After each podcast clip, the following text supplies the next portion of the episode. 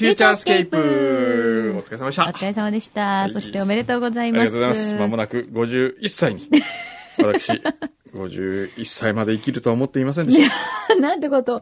なんかでも、一郎の背番号みたいにいいじゃた。ん。いや、もう、だってかっこいいね J-Wave、J-Wave の某、はいあの、目立ちたがり好きプロデューサーからは、もらいましたよ。51、一郎の背番号が入ったユニフォームを。あ、そうなんだ。え 早い。さそあ、して今日は我々の目の前には、はい。いや、ララバイ作のいいですか？私もいただいて。バースデーケーキバースデ美味しそういただきうーんます。すごいビッグなショートケーキがね。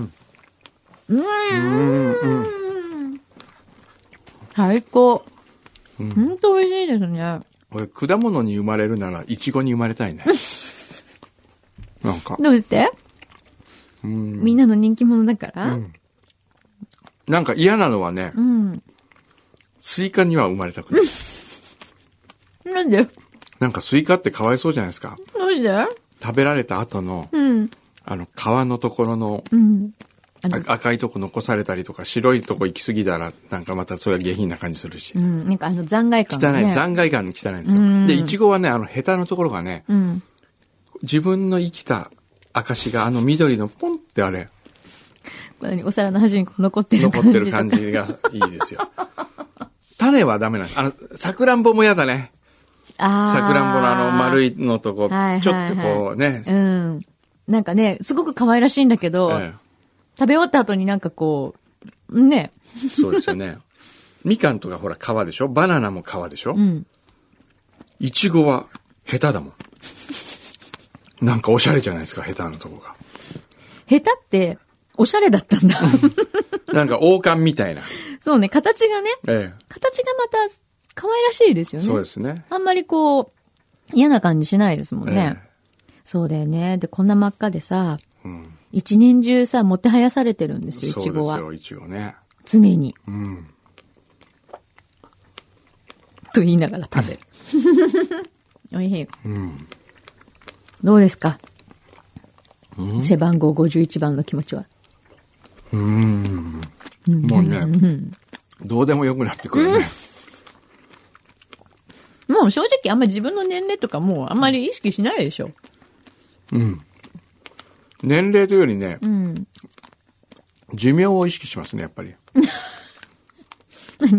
カウントダウンに入ってるってことカウントダン。ウン、気分的にカウントダウンです本よ。ほんとほんと。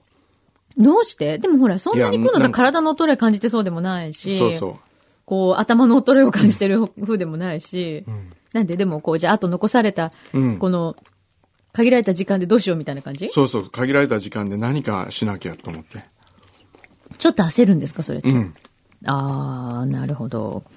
今までだっていっぱいいろんなことしてきたじゃないですか。何を残せるんだろう。うん。これでね、うん。私今週、はい。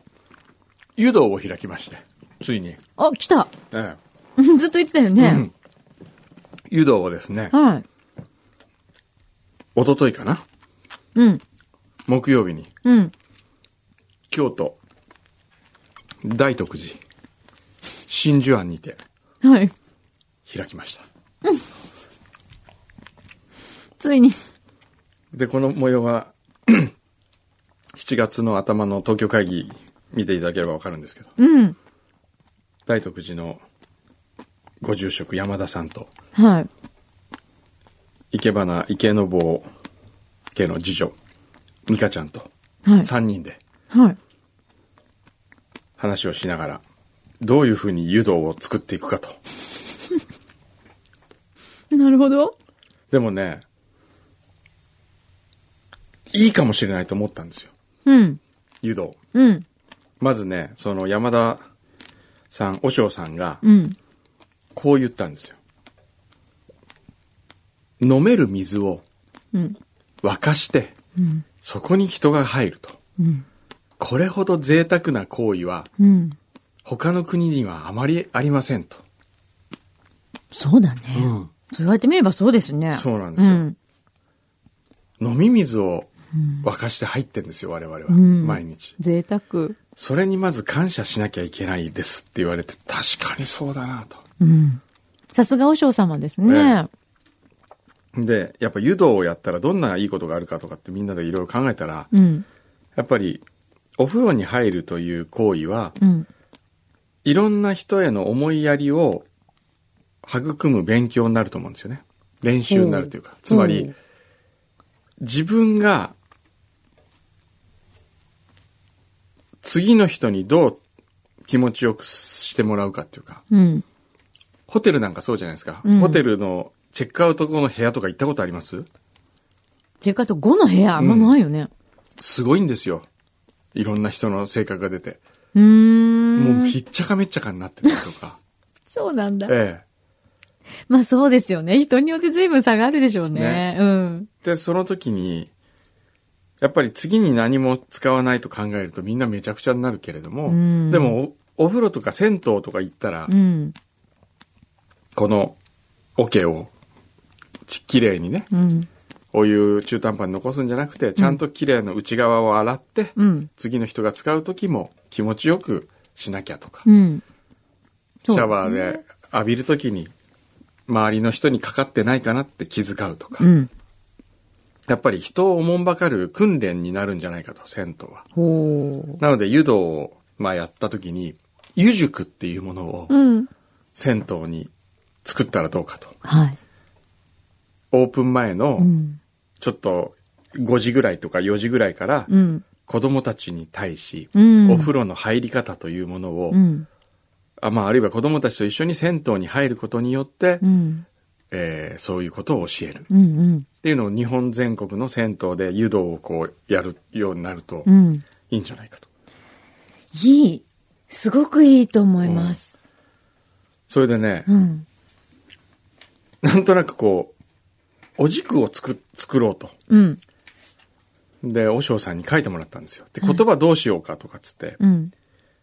水を温め、湯となすみたいな、なんかその、なんかこなるほど。う、で、結局ね、湯道温心ってのにしたんですよ。はい。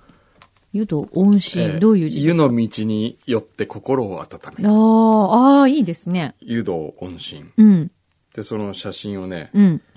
和尚書いてもらったの撮ったんですけどね。はい。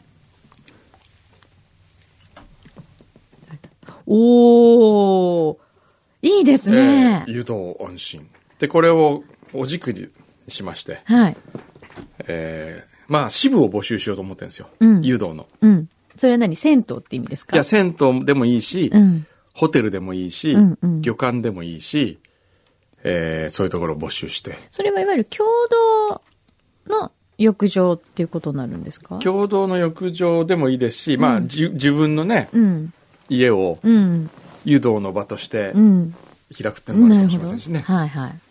そういう。おいいですね。えへえ。でも私本当思うんですよ、そのね、あの、お隣の人にええ。かからないようにはい、お湯をね、ええ。ちょっとこう控えめに浴びましょうとか、うん。本当細かいことじゃないですか。細かいこと。でも、ええ。すっごく大事で、え最近思うのえは、え自分もね、もしかしたらやってるかもしれないですよ。だから改めて思うんですけど、うん。本当に全然人の、こう、いる位置とえか、うん全然お構いなしに、うん。やってる人、肩とかガーンとかぶつかる人とかいるじゃないですか。はい。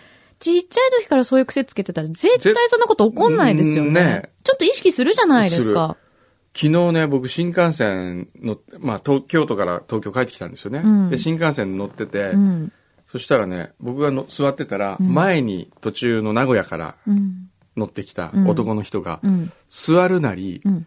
何の躊躇もなく、一番後ろまでバーンって倒したわけ、シートを。うん。で、結構倒れるんですよ、ポうンん。で、僕は、あの、パソコンをやってたんですよ。うん。うん。メールを打ってたら、うん。バーンってなる。おお。で、普通だったら、うん。ちょっとこう、後ろを気遣いながら、うん例えばゆっくり倒すうん。とかね、うん。あるじゃないですか、うんそれを全く考えずに倒すっていう、ああいうのってやっぱり教育、幼い時からの教育ですよね、そう、きっとね。絶対そうだと思う。うんだからち、しかもちっちゃい時が大事なんですよね、きっとそうやって。んそうね。だってそんなの当たり前と思わなかったら、うん多分そうなっちゃうんですよ。うん大人になってから言われても多分無理なんだよね、ええきっと。そうですよね。そういう意識が育ってないから。うん誘導いいですね。大賛そう成。誘導をねすごい素敵。なので、うん。こただね、一つ問題があるんですよ。その、うん湯道、まあ、湯道の作法を、うん。やっぱお家元がお手前をしなきゃいけないんじゃないかって言った時にですよ。洋服を着て入るわけにはいかないから、うん。でも裸で入るにはちょっと恥ずかしいよねとう。ん。で、どうしようという話をね。やっぱ、えこういう時こそえ、、えあれじゃないですか。え、何ですか？ふんどし。女性はどうするんですか？女性ね。そうね。でも、あの、お夢をうん。差し上げるには、はい。やっぱりお家元の前で、お手前をしてもらわないという。え、なんかちょっとだんだんセクハラ親父的な話になってきましたけど、これなんか方向性が 大丈夫かな？どうかな？ちょっとなんええか、違う違う。湯道ではね、はそういうねい。う、ん。たった一枚のこの布切れが体にあるなしは関係ない。そういうことで心を乱されていては、うん。一流の友人とは言えないんですよ。じゃあ、つまり着てていいってことですか？いやいや、いや、それは、それは、ねえ、だそういうことですよね。それはう、ん。お湯にとって失礼でしょ。じゃあもう女性は女性、男性は男性にすればいいじゃないですか。いや、そういう話もしてたけど、そしたら池坊美香ちゃんが、うん。でも、あの、ドイツかなんかの方行ったら、うんみんな混浴裸一緒でしたよ、とかつって。たら、和尚も確かに江戸時代まではそれはほとんど一緒だったんですよね、みたいな。それを恥ずかしいとか、うわ、嬉しいとか思うこと自体がダメだ、みたいな。話にもなってましたよ。なるほど。ええ、まあでもね、湯道はそのうち流派がいろいろ分かれていくと思うんですよね。なるほど。やっていくうちに。うんうんそれで僕は全くいいと思っておりまして。なるほど。ええ、その、心さえ忘れなければ。そうですね。はい。なるほど。そうですよ。うん。湯の道によって心を温める。はい。そこさえブレなければ。ぶれなければ大丈夫ですよ。いいわけですね。ええ、湯道音信。東京会議でやるそうなんで、ちょっとぜひ、皆さんあの、7ご覧になってくだ月さい。の、なんに4日と4日かな？11日かな？うんうん。やりますんで。はい。ぜひです。で、その中では、作法も募集します。あ、そうなんだ。ええこういうのがいいんじゃない自分はこういうふうにやっているとうんかね。、うん。それはなるほど。はいはい。ぜひお願いします。えメール来てますよ。ーはい。いろいろね。うん。えー、遠山さん、誕生日プレゼントして今年も断密のブルーレイを送ろうと思いましたが、出た。今年はやめてまともな品を準備させていただきましたほ。が、プレゼントの品の調達に時間がかかり、本日間に合いませんでした。来週には届きますのでお楽しみに。あ、そうなんだ。はいすごい楽しみにしてますありがとうございます。えー、ラッリッキーさん。うん。リッキーさんは、えー、お誕生日おめでとうございます。ありがとうございます。裏フューチャーの旅も2週目を終え、3週目に突入いたしました。裏を聞いていると、仕事でトラブった時や、嫁にいじめられて精神的に嫌なことがあっても、裏が処方箋となっていて、毎日楽しい日々を送っています。本よかったです。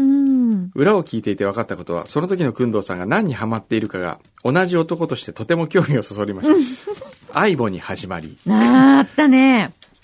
テキーラブーム、うん。ピノマイル、数読、司亭のおじさんなどの一般人のモノマネブーム。え、司亭のおじさんのモノマネなんかしてた俺。最近ではドローンなど、まるで日経トレンディを地で行くような生き様は とても素敵でかっこいいです。表でアップルウォッチの話題に触れていたので、私が愛読している雑誌、月刊エアラインに JAL カウントダウンアプリを開発したと記事が出ていましたので、使われてみてはいかがでしょうか。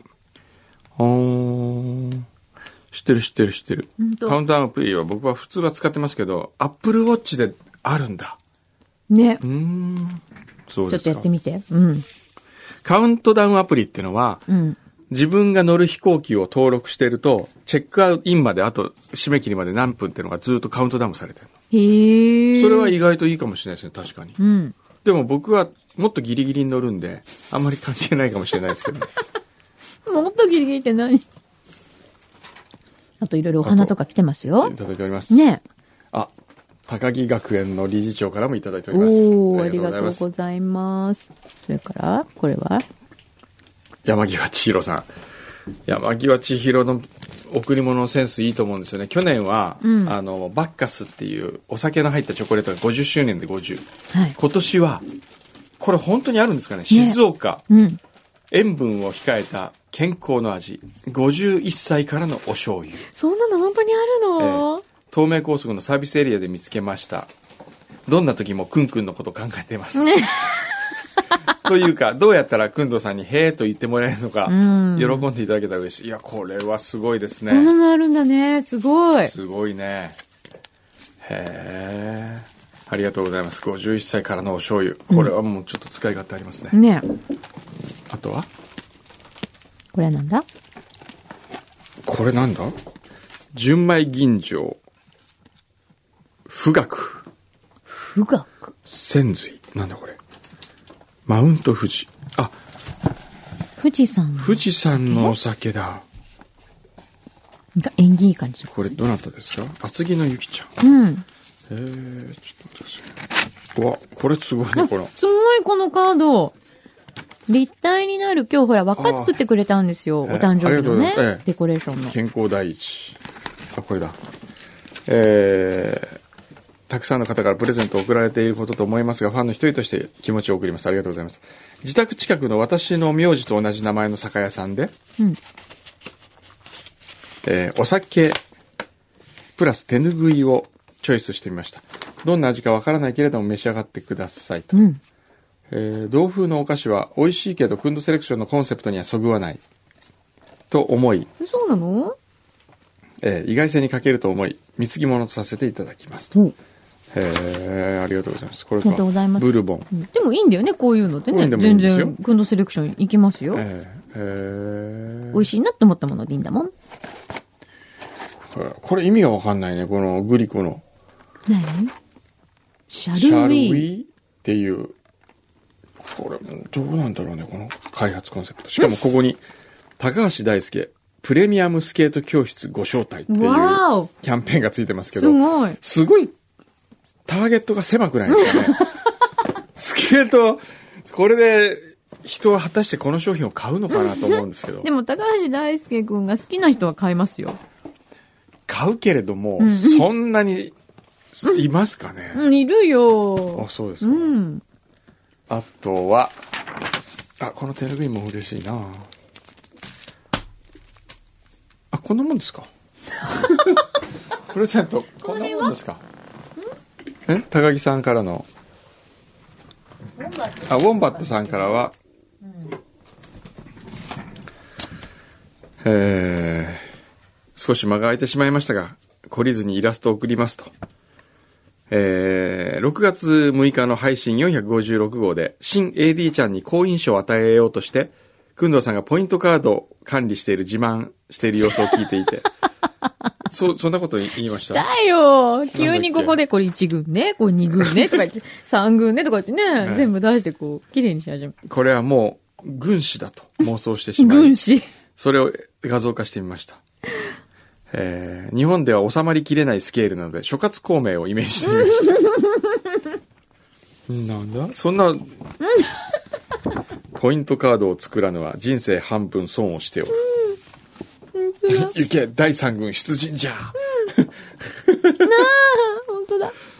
え地方のやつね。地方のやつ3軍にいっぱい入ってんね。ー、いいね。行け、第二の軍よ。とかつって。それで、スープストックとか、伊藤屋とか、ビッグカメラとかある。そして、第一軍の力を見せようつって、FM 横浜入館証とか、うん EX カード、シティバンク、新生銀行、京都銀行。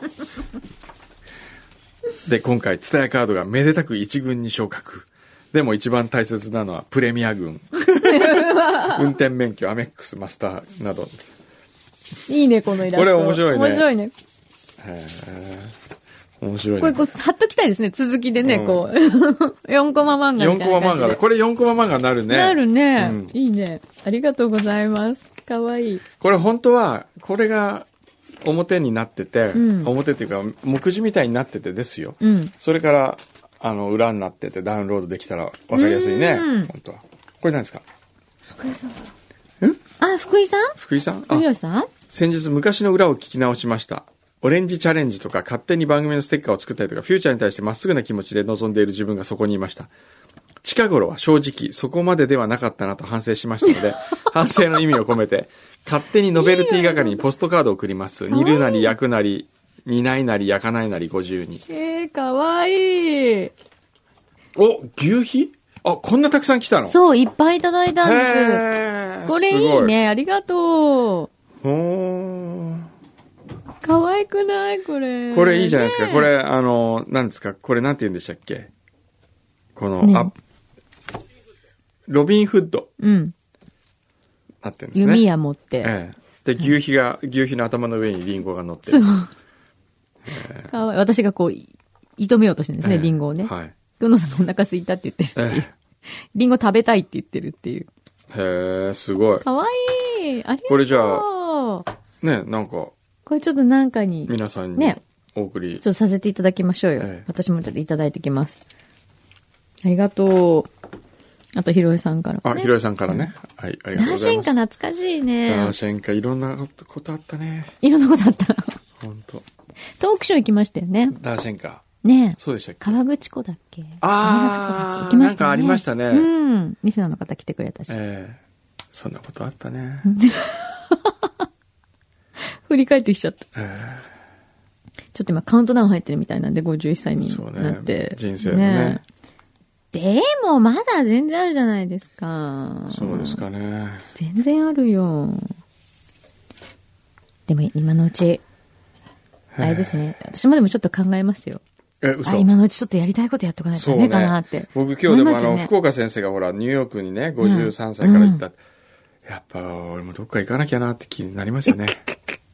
絶対行かないと思う。すぐ帰ってきちゃうよ。いや、でも自分の、やっぱね、だ拠点をどっかに移すっていうのはありじゃないですか。ああ、そうですかね。だってほら、あの、前回みたいうんに、1ヶ月、ほら、いなくなるとかじゃなくて、うんやっぱりだって福岡先生だって一応拠点移したわけじゃないですか。はい勉強とはいえ。じゃあ、拠点をを。、うん。じゃあ、移すとしたらじゃあどこがいいですか？そうやってじゃあ、あ2年とか3年とか、もう世界中どこでもいいって言われたら。いいって言われたらうん。くわで、そこで変わらずうん仕事ができるって言われたら、ーうわどこがいいですかね？あのね、うん。僕の理想を言っていいですか、うんうん理想はね、うんハルシュタットみたいな街に行きたいんですよ。すいません。オーストリアハルシュタットがどんな街かな？あのね、オーストリアのね、うんどんな感じ？ザルツブルグってあるでしょ、うんザルツブルグってのは、ザルツってのは塩ですよね。うん。まあ塩のが出たうん。ところうん。がうんハルシュタットなんですけど、ザルツブルグから車で2時間ちょっとぐらい行ったところですかね。うん。湖湖畔ですよ。うん。ちっちゃな町で、本当にあの、小さな小さな湖の片隅にある宝石箱みたいな町なんですけどね。世界遺産。うん。僕も行ってみたいけども行ったことがない。あ、行ったことがない。その世界遺産のナレーションは書きました 自分が行かずに書いた世界遺産で行ってみたい街、えー、ブルコリネッツとうん。その二つですね。へえ。ハルシュタットとね。はい。本当はそういうところに行って、うんで、街のうん。おばあちゃんとかおじいちゃんが、うんおおなんか日本から来たぞ一人みたいな。うん。で、最初はちょっと馴染めないけれども、うん。1ヶ月目ぐらいに、うん。おばあちゃんに連れられてな、ちょっと来なさいとかっつって、うん行ったら、バースデーパーティーやってた それで、みんなと村の人と仲良くなって、なるほどで、そこで、えなんか小説でも書いて、うん。そういうのに憧れるんですよね。なるほど。憧れるけどうん多分絶対できない。飽きてしまうから。飽きちゃうのと、多分そこまで、ええ一月二月かかってたとしたら、ええ多分寂しくなっちゃって、なんか、ねいろんな人呼んできたりとかしそうですよ。ね、日本から。ええちょっと来ないとか言ってね。そうそう。あるいは、なんかこの、もっとこの村の村おこししようとかっつって、なんかこう、企画考えちゃう。企画考えて、これもっとこうすればここいいんじゃないかなとか。つい考えちゃうんですね。あとはね、ちょっと憧れたね、うん。パリね。やっぱりねうん第二のふるさとパリね。セーヌ川沿いのね、うん。マンションはいアパルトマンかなんか。はい。で、朝は、あの、ちょっとこう、サンジェルマンデプレの方で、うん。カフェで朝、はい。おやお茶して、うんうん、で、クロワッサン食べたりとかして。うん。だそこで、日本に留学してたっていう、うん。日本語ができるフランス人の女性と知り合い。都合が良すぎる。フランス人だったら、あの、会話ができないので、日本語が喋れるフランス人の女性と。なるほど。え英語ができてもいいんじゃないですか？あまあ英語だったらねある程度ちょっとほら、コミュニケーション取れるじゃないですか。ええうん、うん。えでもできた日本語じゃないと、うんそうねえディテールが伝わらない。そうね。今日のあの、ロシア人の、ええあのくらいいいですねね。あ方ぐらいにいですね日本語ちょっとわかるよっていう。それもいいなそういうのもいいし。でもニューヨーク、ニューヨークはね、ん疲れそうなんですよね、やっぱり。東京と似てるからね。ああ、まあ確かにね、福岡先生もおっしゃってましたけど、ええこうやっぱりつ常にこう変わってる、あ変ーわり続けるからああとはね。ねうん、ナパバレああ。ナパバレーでそこがいいんじゃない？なんかバランス良くなー。い、うん、ナパバレーいいですよ。で、ナパバレーで、うんまあ、知り合いのうんワイナリーの一角で泊めてもらうわけですよね。うんしばらく留学みたいな。うん。で、写真撮り行くんですよ、僕は。うん。で、ブドウ畑で写真撮ってたら、うん。おばあさんがうん。なんか農作業していて、うん。それで、転んだ、転んだりして、うん。で、僕が助けるんですよ。うん。そしたら大丈夫？とかっつって、そしたら、すごいなんか素敵な笑顔を見せたから、うん写真撮りますとかって、パシャって一枚写真撮ってあげて。うん。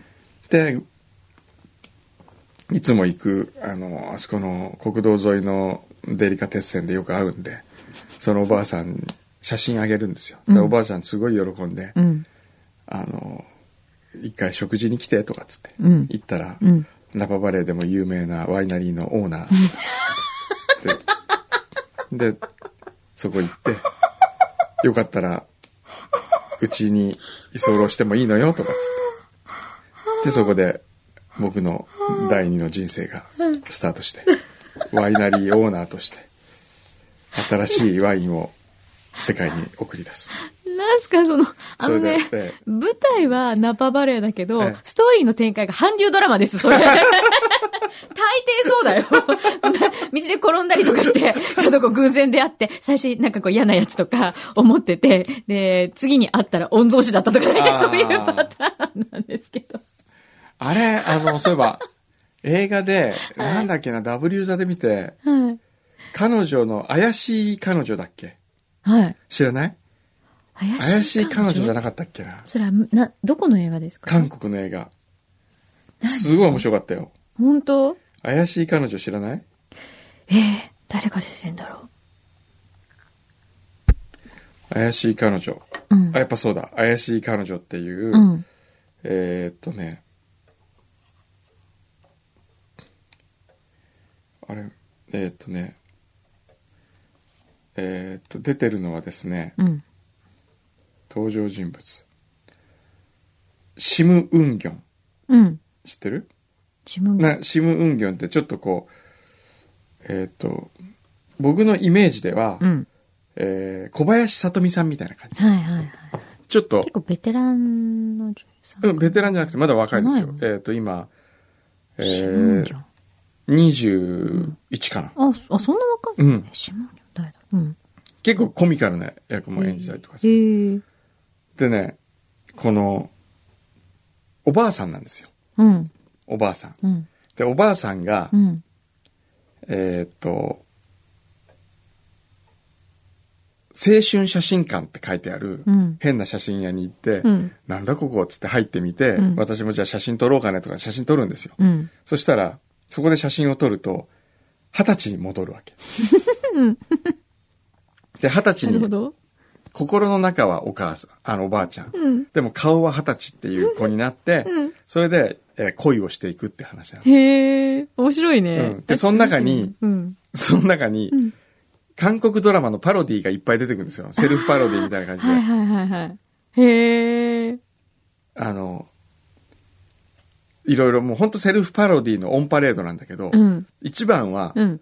白血病になるっていううん。シーンがあるわけ。で白血病って日本のドラマの昔の一番ね、うん。そうですね。よくありましたよね。一つのツールとして、はい。いや、使われてた時期あったじゃないはい。ですか。ストーリー的にね、ありましたね。それがちょっと、なんかね、うん。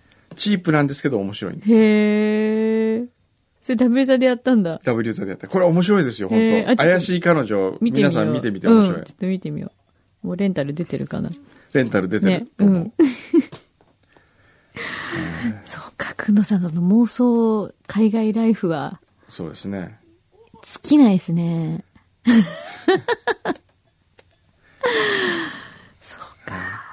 いいんじゃない？だから、うんほら、人生のうち、ほら、ね、1ねヶ月ぐらいって言ってたのが、うん人生のうち1年や2年、そうですね。そうやってやってみてもいいですね。大丈夫ですよ。すいません。もう帰っていいですか？ええ ちょっと今日、今日時間がね、あんまりなかった。あないの？うんうん。そうなの？え何？飛行機とか乗ったりする、うん、そうそうそうそう、新幹線乗らない。新幹線乗らない、ええ、それはまずいわ。じゃあ。